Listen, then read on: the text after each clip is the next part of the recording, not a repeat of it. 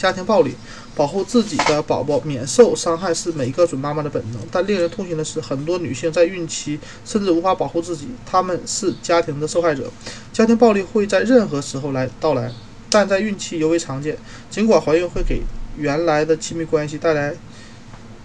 恋爱时的柔情蜜意，有时也会可能会破坏性的，会引发伴侣意想不到的负面情绪，从愤怒到嫉妒，再到被困住的窒息感。尤其是当怀孕、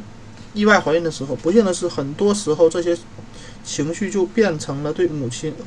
与未出生孩子的暴力。有时，文化或经济等社会因素，或者家庭中存在家暴史，也会导致伴侣的侵犯行为。数据是非常惊人的，近百分之二十的孕妇经历过来自伴侣的家暴，这意味着孕孕妇因遭受家暴患先兆子癫与早产的概率会翻倍。更令人震惊和悲痛的是，家暴是孕期女性死亡的唯一主主导因素。家庭虐待对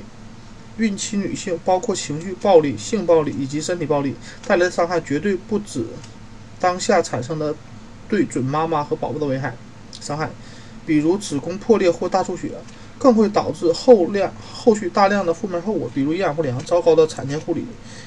啊药物滥用等等。家庭暴力对怀孕的影响还包括流产和死胎、早产、胎膜早破及出生体重变低出生体重偏低。